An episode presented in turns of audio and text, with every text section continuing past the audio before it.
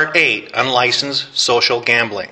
A. Private social gambling, except in instances where the location or circumference of a game is regulated under Iowa Code Chapter 99B, individuals may participate in gambling if a bona fide social relationship exists among the participants.